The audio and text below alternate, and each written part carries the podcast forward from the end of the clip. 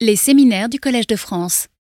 Bonjour à tous et à toutes. Je suis particulièrement heureux d'intervenir dans ce séminaire à l'invitation de Benoît, qui est un complice de longue date avec lequel j'ai eu maintes occasions de, collaborer.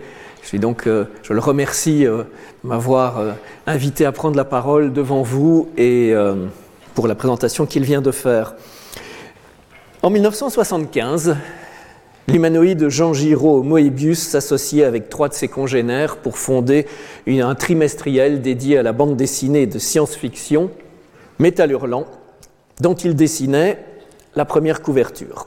Avant la fin de la décennie, il aura donné à ce nouveau magazine ses deux œuvres les plus marquantes, Arzac, puis Le garage hermétique de Jerry Cornelius, deux récits qui auront libéré l'expression et l'imaginaire en faisant voler en éclats toutes les règles de la narration classique. Je ne parlerai aujourd'hui dans cette enceinte que du second, qui est également connu depuis sa publication en album sous le titre de Major Fatal. Comme beaucoup d'œuvres qui ont marqué l'histoire de la bande dessinée, son exécution a débuté dans l'improvisation, sans aucune euh, ambition particulière, sans aucun plan concerté. En effet, Moebius en avait dessiné les deux premières pages comme ça, pour se divertir, sans intention ni de les publier, ni de leur donner une suite. Toutefois, les codes de la bande dessinée étaient si profondément ancrés en lui qu'il n'avait pu s'empêcher de doter ses feuillets d'un titre, Le garage hermétique de Jerry Cornelius, un titre tellement aberrant qu'une suite semblait impossible, dira-t-il plus tard.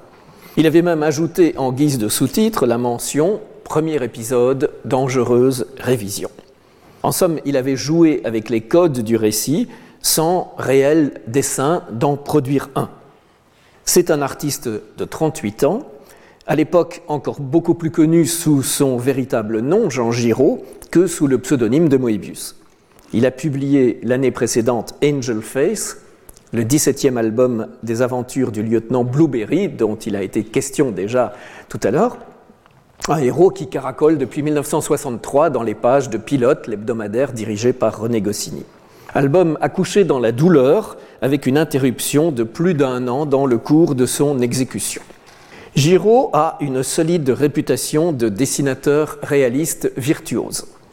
Il aime à déclarer que, je le cite, le réalisme, c'est l'aristocratie du dessin, se plaçant ainsi, non sans orgueil, au-dessus de la cohorte de ses confrères qui pratiquent un dessin caricatural ou plus schématique. Les scénarios de Jean-Michel Charlier, denses et haletants, ont su l'amener au sommet de son art, bien que leur forme fût contraignante, de la bande dessinée de genre au rebondissement incessant et au dialogue souvent prolixe. Pourtant, à partir de l'épisode Chihuahua Pearl, publié en album en 1973, Charlier lui-même avait commencé à ruser avec les standards de la bande dessinée euh, franco-belge en inaugurant un cycle narratif qui allait s'étendre sur un grand nombre d'albums, chaque livre ne constituant qu'un nouveau chapitre dans une intrigue éternellement à suivre. Dès lors, la geste de Blueberry a commencé d'incarner l'essence même du feuilleton. Certains albums s'ouvrant même pour permettre au lecteur de ne pas perdre le fil par un copieux résumé des volumes précédents. Revenons au garage hermétique le rédacteur en chef de Métal Hurlant, euh, Jean-Pierre Dionnet, prend l'initiative de publier dans le numéro 6 les deux planches que nous avons vues. Dès lors, contraint d'inventer une suite à ce premier épisode en forme de boutade, Moebius va improviser. Il fait intervenir très tôt, dès la quatrième page, un personnage qu'il a déjà baladé plus d'une fois dans de courtes pochades, coiffé tantôt d'un casque à pointe, tantôt d'un chapeau de brousse, le major Gruber. Il s'impose de donner au moins deux nouvelles pages de cette improbable saga dans chaque numéro de Métal Hurlant, et de fil en aiguille, l'histoire va se complexifiant, fait intervenir toujours plus de personnages, devient rhizomatique au sens deleuzien du terme, et surtout se prolonge très au-delà des limites habituellement imparties au récit de bande dessinée, le point final n'intervenant qu'en 1979 à la 98e page. Et c'est alors que l'album paraît sous le titre Major Fatal. 98 pages, c'est un peu plus du double des 44 ou 46 pages qui constituent alors le standard éditorial auquel obéissent la quasi-totalité des livres de bande dessinée dans l'espace francophone. Mais un an plus tôt, en 1978, de l'autre côté de l'Atlantique, le dessinateur Will Eisner a publié A Contract with God, inventant pour l'occasion une nouvelle catégorie euh, générique, celle de graphic novel. Et l'ouvrage de Moebius dont nous parlons peut être regardé comme l'un des premiers romans graphiques français. Comme le savent tous les Moebiusiens, le point de rupture qui a vu l'artiste se libérer de son état d'illustrateur surdoué de récits d'aventure et s'autoriser à développer un imaginaire personnel de nature plus poético-fantastique, en prise sur son inconscient et ouvert à toutes les audaces narratives, ce point de bascule avait été une histoire courte, euh, sept pages, parue dans Pilote en 1973 et encore signée Gire. Benoît nous en a montré un dessin euh, tout à l'heure qui représentait Moebius assis à sa table de travail. La déviation portait bien son titre, littéralement d'abord, puisqu'on voit bien l'auteur et sa première femme, Claudine, en route vers des vacances à l'île de Ré, obligés d'emprunter une déviation qui les conduit au milieu de paysages dantesques. Symboliquement ensuite, car il apparaîtra a posteriori que ce titre était programmatique, annonçant tous les récits à venir décalés, déconstruits, bifurquants, faits de dérapages plus ou moins contrôlés. En prolongeant pendant trois ans la publication en feuilleton du garage hermétique de Jerry Cornelius, Moebius veille à ne jamais verrouiller son scénario, mais au contraire à rester fidèle jusqu'au bout au régime de l'improvisation. Le garage, devait-il expliquer, est l'exemple type d'une bande dessinée sans scénario préétabli. Chaque fois que la tentation me prenait de durcir la ligne de l'histoire et qu'un but se profilait, je cassais tout et je repartais à l'aventure. En 1975, alors qu'il était plongé dans la réalisation d'Arzac, dont on voit ici une planche, comme en réponse à certains lecteurs déconcertés par ces pages qui leur paraissaient dépourvues d'un scénario digne de ce nom, Moebius avait écrit dans l'éditorial de Métal Hurlant numéro 4 ces lignes euh, si souvent citées depuis, y compris si je ne m'abuse par Benoît Peters dans sa leçon inaugurale, lignes qui ont valeur de manifeste il n'y a aucune raison pour qu'une histoire soit comme une maison avec une porte pour entrer, des fenêtres pour regarder les arbres et une cheminée pour la fumer. On peut très bien imaginer une histoire en forme d'éléphant, de champ de blé ou de flammes d'allumettes souffrées. L'une des caractéristiques de l'invention à mesure, c'est qu'elle s'appuie toujours sur une relecture des éléments précédemment établis, disposés, c'est-à-dire à disposition. On écrit, on dessine aujourd'hui sous le contrôle de ce que l'on a écrit ou dessiné hier. Il convient donc de porter une attention particulière aux quelques éléments qui avaient été posés d'entrée dans les deux premières pages. À savoir d'abord ce titre, le garage hermétique de Jerry Cornelius. Le nom de Jerry Cornelius, aux initiales christiques, hein, Moebius l'emprunte à l'écrivain de science-fiction Michael Moorcock. Il est le héros de quatre romans publiés entre 1968 et 1977. Et euh, c'est une sorte de James Bond pop que les éditions La Talente, quand elles ont traduit ses aventures, présentaient aux lecteurs français en ces termes agent secret sans mission, dandy richissime et surdoué, séducteur fantaisiste, iconoclaste, amoral, mais aussi rocker calamiteux des faubourgs londoniens, promeneur lunaire d'un monde en déliquescence. De la tétralogie romanesque dont Cornelius fut le héros, Moebius hein, fut le héros, Moebius n'a pas conservé que le nom du protagoniste. Son ton, qui est celui d'une comédie, va imprégner l'atmosphère du garage. Dès la quatrième ligne du premier roman de la saga intitulé Le programme final, il était question, la coïncidence est troublante, d'un explorateur français. Quant à Jerry Cornelius, nous lisions qu'il ne lit pas grand-chose à part des bandes dessinées, et il se plaisait à prononcer des phrases typiquement moébiusiennes, comme par exemple Les interprétations de l'univers se confondent et s'absorbent l'une l'autre. Cependant, le personnage focal du garage hermétique n'est nullement Jerry Cornelius, mais bien le Major Gruber, dont nous allons incessamment faire la connaissance. Auparavant, je dois souligner qu'il est encore une autre similitude importante entre les deux œuvres, qui est une même conception de l'espace. Chez Moorcock, explorant le château pseudo-le Corbusier de son père, dont l'intérieur est un labyrinthe extrêmement compliqué, Cornelius franchit sans cesse de nouvelles portes. La première lui permet de pénétrer dans une falaise en plastique, une autre le fait passer à travers une bibliothèque, une troisième est dissimulée dans une peinture de Picasso. De la même manière, comme vous pouvez le voir, portes, seuils et ouvertures diverses sont innombrables dans le garage, récit rythmé par une succession de franchissements, de passages, notamment de passages entre les trois niveaux qui structurent cet univers. L'illustration de couverture de l'album met précisément ce motif en exergue. Gruber vient vers nous, surgissant d'une ouverture pratiquée à travers un mur, ouverture en forme de case qui semble bien mettre en communication deux mondes. Moebius fera par la suite plusieurs autocitations de cette couverture, ainsi érigée en une sorte d'emblème de son travail, par exemple avec le tome 3 d'Inside Moebius.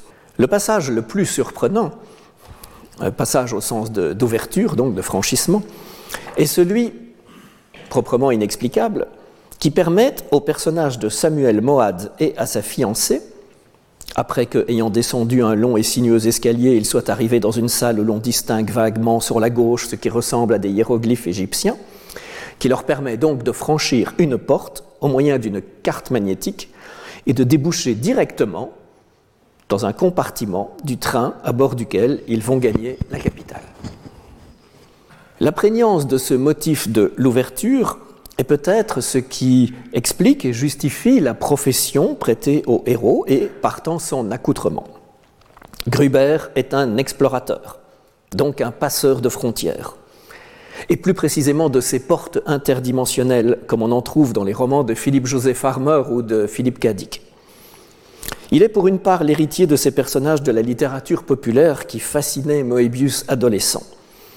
La figure de l'explorateur héros du XIXe siècle, qui, au nom de son souverain ou d'une société de géographie, parcourt les mondes inconnus, a largement été magnifié, notamment dans la presse illustrée et à travers la littérature de voyage et de découverte que symbolisent pour nous Français les romans de Jules Verne. Elle incarne l'esprit de curiosité, l'intrépidité, la volonté de maîtrise du monde, et elle a engendré toute une mythologie d'Alexandre de Humboldt à Henry Stanley et David Livingstone, les modèles célèbres ne manquent pas dans la réalité historique. Moebius avait dévoré dans son adolescence une collection de la revue Le Tour du Monde, sorte de National Geographic de l'époque, illustrée par des gravures sur bois. Quand ils sont publiés, les récits d'exploration s'ouvrent rituellement par un portrait en pied de euh, l'auteur en tenue de voyage. Le casque colonial et le fusil, on l'a vu, sont les attributs traditionnels les plus emblématiques de l'explorateur. Moebius en réinvente quelque peu la silhouette iconique, il conserve le casque, les bottes, mais il remplace le fusil par une mystérieuse mallette qui pourrait aussi bien convenir à un médecin de campagne. L'utilité de cet objet et son contenu resteront d'ailleurs longtemps mystérieux. Le major finira par confier sa mallette à Grahad, passeur du premier niveau, et quand ce dernier l'ouvrira, il en sortira un petit cristal aux 14 faces. Ici, il faut rappeler que Moebius avait rejoint de 1978 à 85, soit pendant la période qui vit l'achèvement du garage hermétique, une secte, iso-zen, dirigé par un certain Jean-Paul Appel Guéry. Ce gourou, quelque peu illuminé, fondera par la suite l'Institut de la science unitaire et y poursuivra ses enseignements visant à élaborer, je cite, les clés des champs interdimensionnels qui ouvrent les portes de la compréhension des lois universelles. Aujourd'hui encore, comme on peut le vérifier en se rendant sur le site www.appelguéry.com, il propose notamment à ses adeptes de se livrer à des méditations dans le virtuel au sein d'un Crystal Temple. Dès l'achèvement du garage hermétique, on put observer dans la production moebiusienne une prolifération de cristaux. Gruber est un personnage à transformation. Son nom déjà n'est pas stable, écrit tantôt avec un T, tantôt sans. Son apparence non plus. Il est vêtu d'un costume d'officier, parfois garni de boutons, parfois non. Son visage, qu'on a vu tout à l'heure, fine moustache, cheveux gominés rabattus vers l'arrière, est tantôt étroit, tantôt large. On le voit porter un pantalon bouffant d'équitation et dans l'épisode suivant, sans raison particulière, il ne revient en short. De sorte que l'apparence extérieure du protagoniste de cette euh, anti-aventure, dans son instabilité chronique, semble avoir pour fonction d'en signaler le, défaut de consistance au sens anglo-saxon du terme. Quant à la fonction du major dans l'économie du récit, elle est, elle aussi, pour le moins singulière. Le garage hermétique constitue sa base secrète. Il affecte la forme d'un astéroïde c'est une sorte de planète artificielle, un microcosme habité contenant trois niveaux, trois mondes superposés.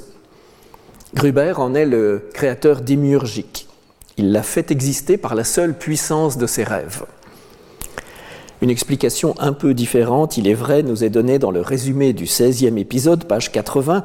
Le Major se serait servi d'une technologie de son invention, des générateurs expanseurs à effet Gruber, pour transformer un astéroïde perdu en un monde immense et complexe.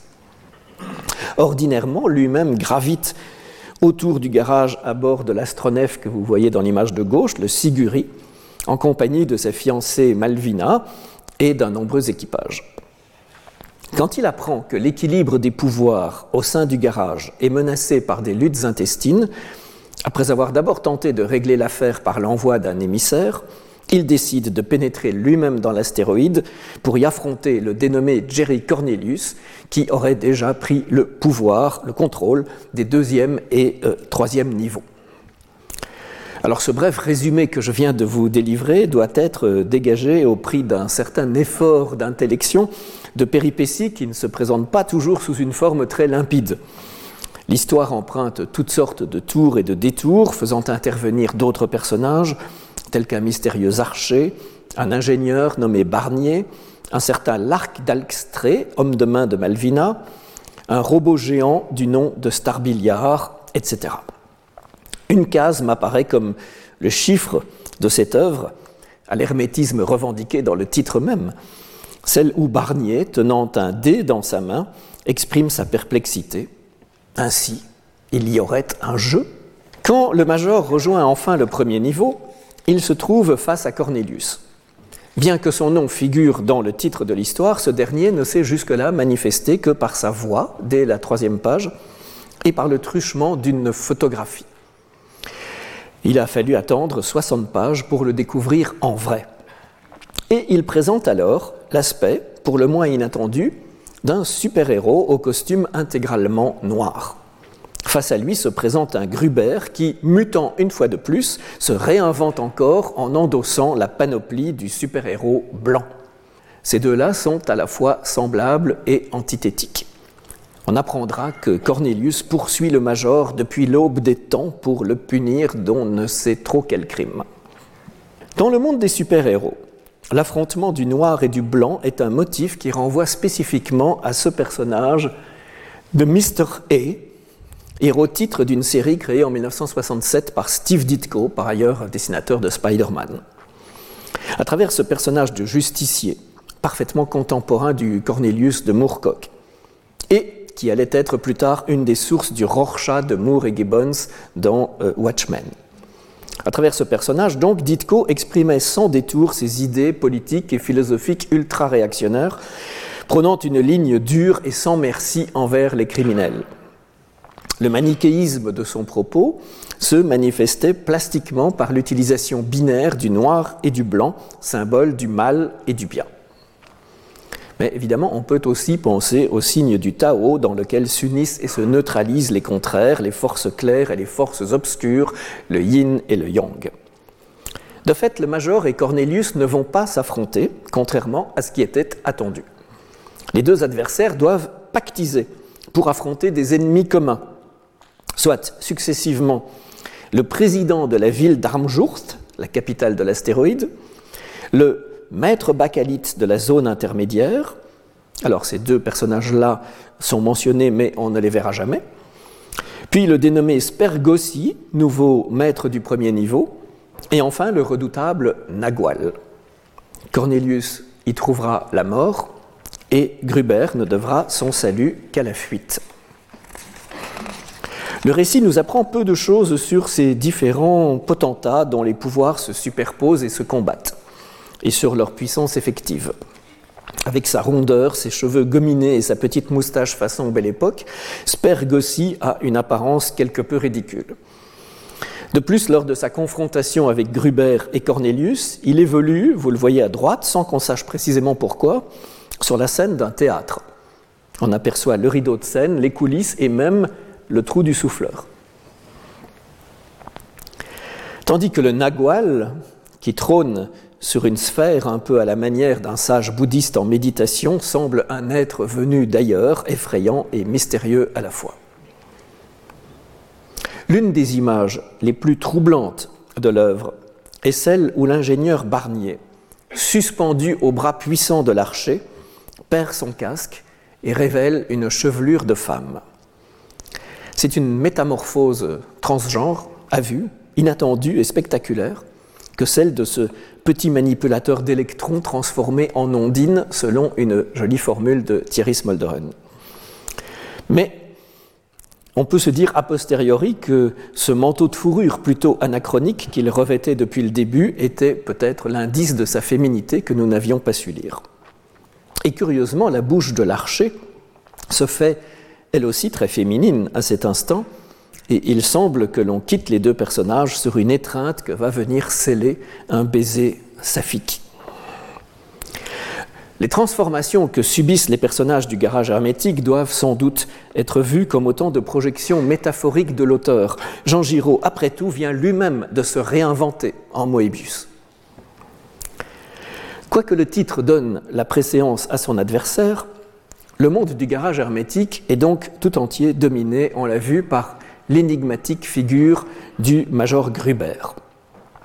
Énigmatique parce que sa définition même est fondamentalement ambiguë, étant donné qu'il est présenté comme le créateur de cet astéroïde qu'est le garage, mais que les circonstances le conduisent à l'explorer, à s'en faire le visiteur, et par là à se dépouiller de ses prérogatives, de son extériorité surplombante, en se mettant au niveau de ces créatures. C'est peut-être en fin de compte cette ambiguïté constitutive qu'exemplifie l'image de couverture de l'album où il a un pied dedans et un pied dehors. La fin du récit le voit une fois encore franchir une porte qui représente un véritable sas phénoménologique. En passant de l'autre côté, il quitte le désordre des rêves pour la cohérence de la réalité et se retrouve de façon, une fois encore, assez inexplicable, sur un quai du métro parisien. Au terme d'un énième changement d'aspect, il est maintenant en vêtements de ville, méconnaissable, rendu à une sorte d'anonymat. On pourrait juger cette conclusion un peu piteuse puisqu'il s'échappe littéralement par la petite porte. Elle est pourtant à plus d'un égard signifiante. Gruber intègre notre réalité à l'instant même où nous, lecteurs, sommes aussi invités à nous abstraire de l'univers fictionnel dans lequel nous étions projetés. Le métro, sur le quai duquel se retrouve le Major, est une parfaite métaphore du réseau, de l'entrecroisement des lignes narratives, un décor choisi comme pour inviter le lecteur à reparcourir l'album dans tous les sens à l'affût des moindres correspondances. Enfin, la clôture de l'œuvre est assurée et revendiquée par le nom de la station, Opéra, c'est-à-dire œuvre précisément en latin et au pluriel. Le monde du garage, je l'ai dit, est divisé en trois niveaux. Selon Thierry Smolderen, ces niveaux correspondraient aux trois étapes du cerveau humain. Le cerveau reptilien d'abord, celui des mammifères supérieurs ensuite, enfin celui correspondant au stade ultime de l'évolution. Mais cette partition en trois niveaux du monde créé par l'activité onirique du major pourrait aussi inviter à une interprétation de type psychanalytique. La structure ternaire caractérisant, comme l'on sait, la première topique freudienne, celle qui distingue l'inconscient, le préconscient et le conscient, aussi bien que la seconde, composée du ça, du moi et du surmoi, et encore la triade lacanienne du réel, du symbolique et de l'imaginaire. Les niveaux du garage vaudraient alors comme représentation de lieux psychiques, et le major n'affronterait finalement pas d'autre adversaire que ses propres tendances délirantes résultant du conflit entre ses rêves et les mécanismes de censure auxquels se heurte leur expression. Il faut évidemment se méfier des clés toutes faites et des grilles d'interprétation plaquées sur une œuvre qui, euh, je le redis, n'a pas été préméditée, œuvre ouverte par excellence où chacun peut un peu trouver ce qu'il y apporte. Mais je crois que l'on peut distinguer trois dimensions essentielles au garage hermétique. C'est tout à la fois un jeu sur les lois du feuilleton, un méta-récit et un journal intime codé, pour reprendre les propres termes de Moebius dans son avant-propos. Ensemble, ces trois dimensions sur lesquelles je vais revenir définissent bien, il me semble, une poétique, au sens d'Umberto Eco, c'est-à-dire le programme opératoire que l'artiste se propose, l'œuvre à faire telle que l'artiste explicitement ou implicitement la conçoit. Commençons donc par revenir sur le concept du feuilleton. Il définit en premier lieu un mode de production. Les feuilletonistes du XIXe siècle, qu'on accusait souvent de tirer à la ligne, brodaient à partir d'un canevas. Pour Moebius, pas de fil conducteur, mais une envie de surprendre, de se surprendre d'abord, de maintenir la suite ouverte de manière à s'autoriser tous les méandres et tous les rebonds possibles avec de surcroît la hâte et l'urgence pour Aiguillon. Hurlant, qui était d'abord un trimestriel et rapidement devenu euh, mensuel, et il fallait donc livrer au minimum deux pages dans chaque numéro. D'un mois sur l'autre, dit Moebius, il m'arrivait d'oublier ce que j'avais dessiné dans l'envoi précédent. D'autres fois, je ne me souvenais des délais qu'au dernier moment, et j'envoyais deux pages improvisées en une nuit. Quelle merveille Le feuilleton correspond en second lieu à un mode de publication. Le garage permet à Moebius d'avoir une présence continue dans Métal Hurlant. Il est publié par livraison, par, par petites tranches, un peu comme un cahier d'exercice qui aurait été tenu clandestinement, en tout cas dans les marges des autres réalisations qui accaparent alors l'auteur, et notamment la poursuite des aventures du lieutenant Blueberry. L'album ne cesse de nous rappeler les conditions de son élaboration par épisode dans la presse, sa nature feuilletonesque est accusée par la fréquence des titres, des résumés et des signatures, même si les codes du feuilleton sont à l'occasion tournés en dérision, comme dans cette planche où l'obligatoire résumé des précédents chapitres se double d'un anticipatif résumé des futurs chapitres. Du reste, la plupart des résumés sont parodiques. Voici quelques-uns des plus savoureux. Tout peut encore arriver dans le garage hermétique. Pas de résumé aujourd'hui. Le garage de Jerry Cornelius est hermétique. Comme dit Luc, il n'est rien de caché qui ne doive être découvert, rien de secret qui ne doive être connu. Ou bien vous n'avez encore rien vu. Pour ne rien dire évidemment de ce cartouche qui ne comprend qu'un seul mot, résumé. Certains résumés, toutefois, ont une réelle utilité pour le lecteur car ils contiennent des éléments d'information inédits qui n'ont pas encore été délivrés dans le texte même. Ainsi, c'est dans le résumé ouvrant le deuxième épisode que l'on apprend le nom de l'ingénieur, Barnier, tandis que celui de la cinquième livraison révèle que le garde, abattu par le même Barnier euh, dans sa fuite, était père de deux enfants. Un autre élément indicateur de la nature feuilletonesque du récit est le rappel du titre sur la première planche de chaque nouvel épisode le garage hermétique de Jerry Cornelius, parfois abrégé, mais dans des graphies toujours différentes et quelquefois spectaculaires. La page 84 est à cet égard la plus intéressante. Barnier et Larcher se promènent devant un titre géant qui tient lieu de décor et paraît sculpté dans le rocher. Ce dispositif rappelle de toute évidence les pages d'ouverture des épisodes du célèbre Spirit de Will Eisner, dont les humanoïdes associés, les éditeurs de Métal Hurlant, publient précisément cette année-là un premier recueil. Le feuilleton est enfin un mode de narration. Moebius ne joue qu'exceptionnellement du cliffhanger, le, le suspense en fin d'épisode, même s'il lui arrive à l'occasion d'observer cette règle dont tant de maîtres de la bande dessinée classique ont euh, joué avant lui. Dans le garage, la plupart des épisodes s'interrompent à un moment relativement indifférent du récit. Quelquefois, la dernière phrase a valeur de programme d'action et comporte une dimension prospective. Dès le premier épisode, qui pourtant n'appelait pas de suite, Moebius s'amusait à pasticher cette logique. La deuxième planche s'achevait par cette réplique de Barnier il faut que tout soit arrangé avant le retour de Jerry Cornelius.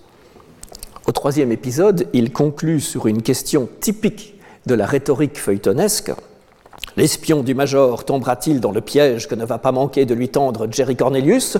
Vous le saurez bientôt en lisant Star Billiard, notre prochain épisode.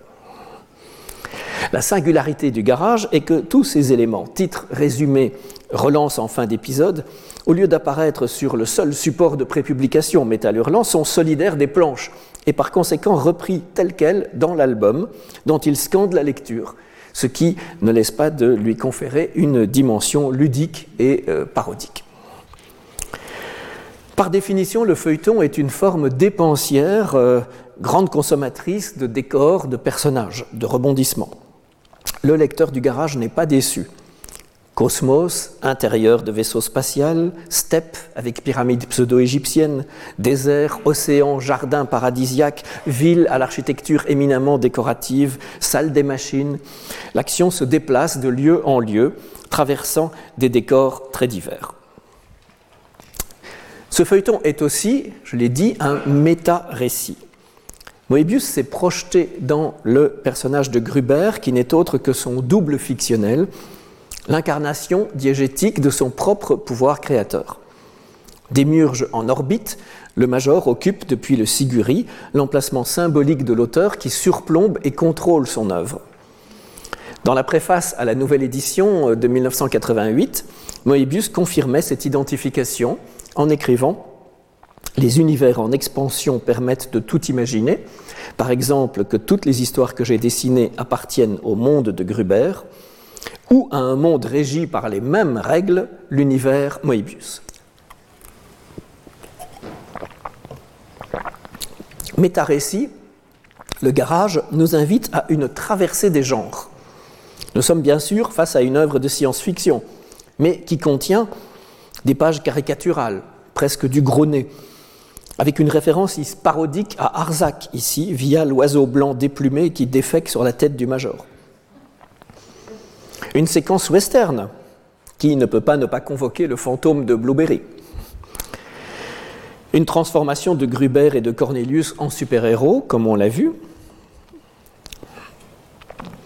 Et enfin, un final en forme de retour au réel, au quotidien, au décor urbain du métro, type de décor que Moebius avait déjà utilisé dans son mémorable Cauchemar blanc en 1974.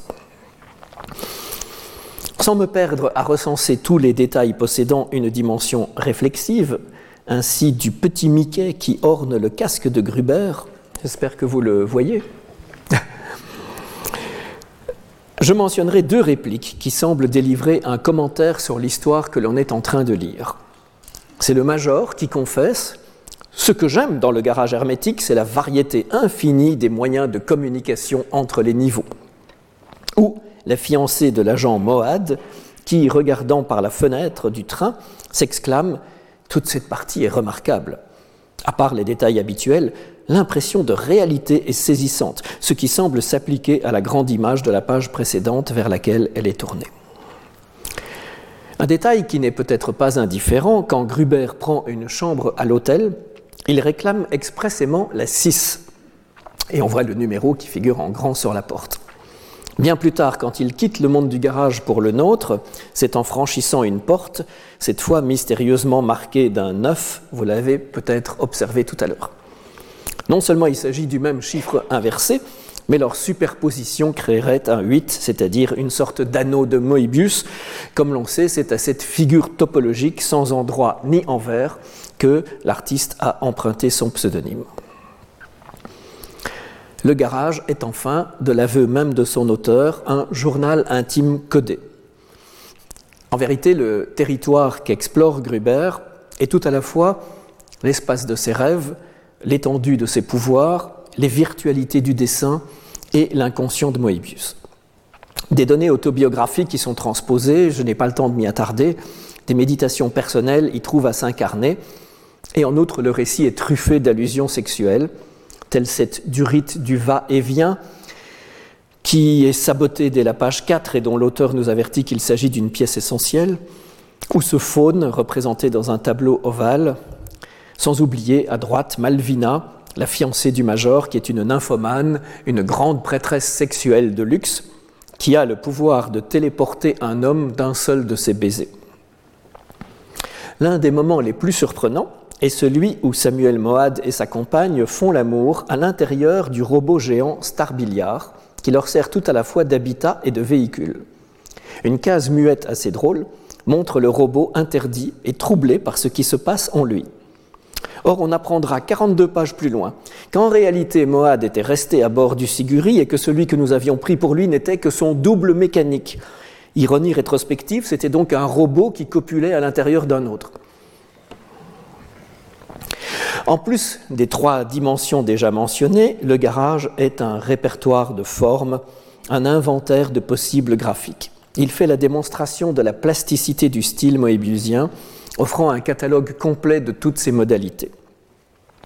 Il n'y a pas un Moebius, mais des Moebius, chaque fois différents, prévenait le maître dans son autobiographie intitulée Histoire de mon double, publiée en 1999. Ils ont l'infinie variété d'émotions et de sensations de la vie. Et dans ses entretiens avec Numa Sadoul, il précisait il y a des Moebius chuchotés, d'autres qui sont chantés, des Moebius solennels, des graves, d'autres plus rares qui sont franchement rigolards. Quand il débute le garage, Moebius commence seulement à exister aux côtés de Giraud. Pour Arzac, qui l'a précédé immédiatement, il avait opté pour cette technique en couleur directe, euh, euh, spectaculaire, mais très contrainte, et euh, pour un style homogène. C'est vraiment avec le garage qu'il explore pour la première fois toutes les possibilités graphiques que lui offre sa nouvelle personnalité d'artiste. On peut constater avec le recul aussi que le livre contient déjà en puissance tous ceux qui viendront après. À titre d'exemple, regardons de plus près cette petite vignette ici à gauche la septième de la page 52, ce robot Starbilliard assis immobile dans le désert, dans une position de méditation, c'est déjà le personnage central de Forty Days dans le désert B qui sera dessiné 20 ans plus tard et que vous pouvez voir à droite. Et je propose de faire défiler maintenant, pour le plaisir des yeux, une dizaine de cases du garage hermétique parmi toutes celles que je goûte particulièrement en vous invitant à être attentif à ce constant mélange de familiarité et d'étrangeté qui caractérise l'imaginaire moébusien, à sa science du décor, à son extraordinaire sens de l'espace. À sa capacité à figurer une foule bigarrée, cosmopolite, en provenance de toutes les parties de l'univers où se côtoient humains, animaux, hybrides, robots, souvent revêtus d'accoutrements carnavalesques. À son goût du détail, de l'anecdotique, du personnage à peine entrevu à l'arrière-plan, et pourtant toujours singulier et remarquablement campé. À son don pour faire surgir des images marquantes qui s'imposent par leur puissance graphique propre, quand bien même on ne comprend pas toujours exactement ce qu'elles représentent. Les modulations du trait, le vagabondage graphique procèdent aussi naturellement d'une conception à la fois ludique et musicale de la création. L'étalement de l'œuvre dans la durée permettent à chaque séquence d'adopter un rythme, une couleur, une orchestration qui lui sont propres. Le garage s'y prête d'autant mieux qu'il est divisé en très courtes séquences, presque autonomes, différenciée dans l'esprit autant que dans le style. Moebius aura donc été l'un des premiers auteurs à battre en brèche euh, ce dogme de la bande dessinée classique qui est la conservation tout au long du récit d'un style homogène. Il contrevient même, on l'a vu, à la règle suprême qui exige que les personnages, au moins, restent à eux-mêmes ressemblants. Dans la bande dessinée, disait encore Moebius, on est davantage dessinateur qu'on ne l'a jamais été dans l'histoire de l'art. Pourquoi? Parce qu'on doit dessiner entièrement, sans modèle et de mémoire, un dessin qui doit être riche, vivant, avoir du sens et toute la complexité du réel. Le créateur de l'Incal précisait La démarche de Moebius consiste à utiliser le dessin pour se placer dans des états différents de perception, se plonger dans ce que les surréalistes appelaient le rêve éveillé ou l'explosante fixe un onirisme lucide qui est une sorte de transe légère, un état pythique. Cet état de conscience, Moebius ne l'obtenait pas sans une mise en condition. Une partie de moi ne respire qu'en écoutant du jazz, en fumant de la marijuana, en lisant de la science-fiction ou des écrivains surréalistes. L'artiste ne s'en est jamais caché, le cannabis a été déterminant dans l'accomplissement de sa personnalité, comme elle le fut pour la plupart des dessinateurs underground américains.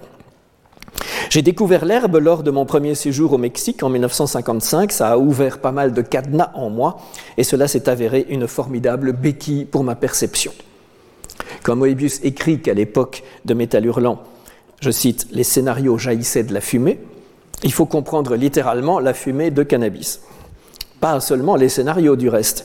Euh, fumer était alors la condition pour pouvoir pratiquer le dessin automatique dont Moebius se revendiquait.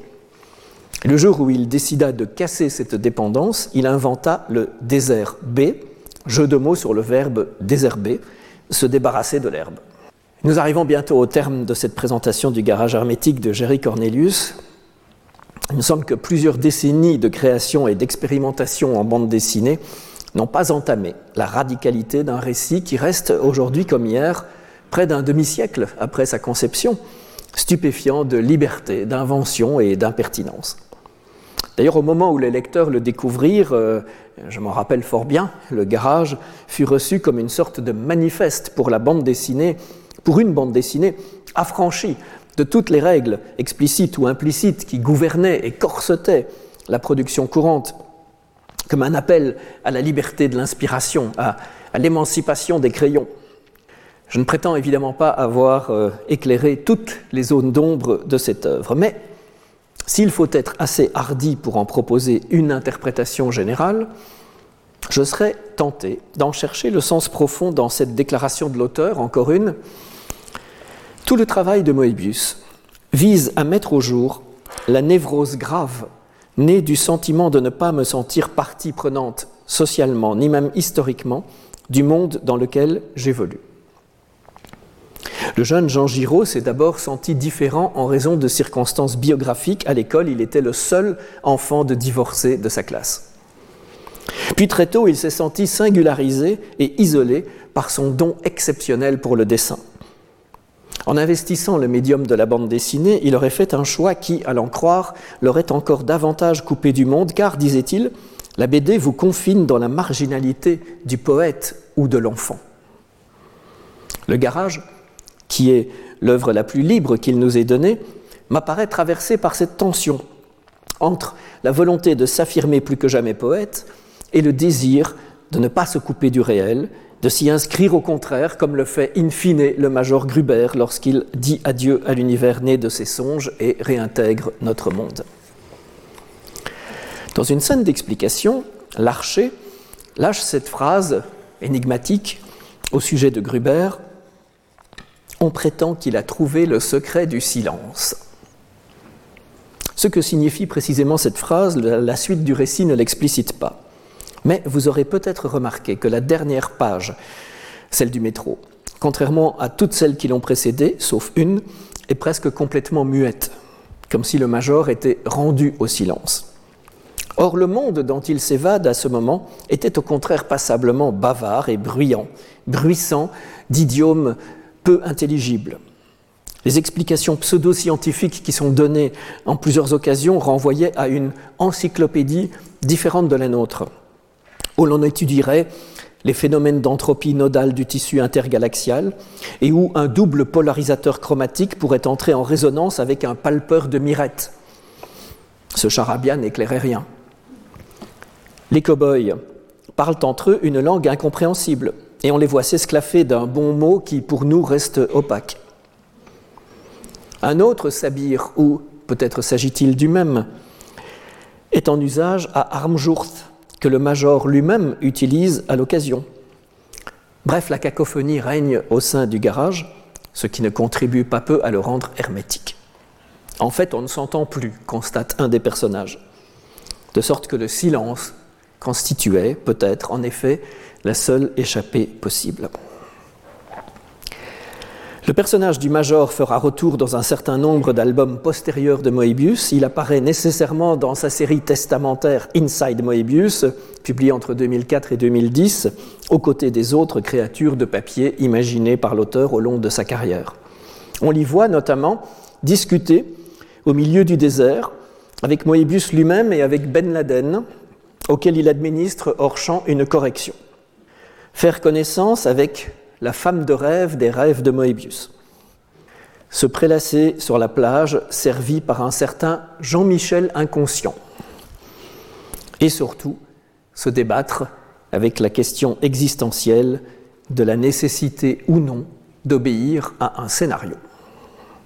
Indispensable major, à jamais polymorphe et insaisissable, et insurpassable Moebius, qui nous a ouvert les portes de tant de monde.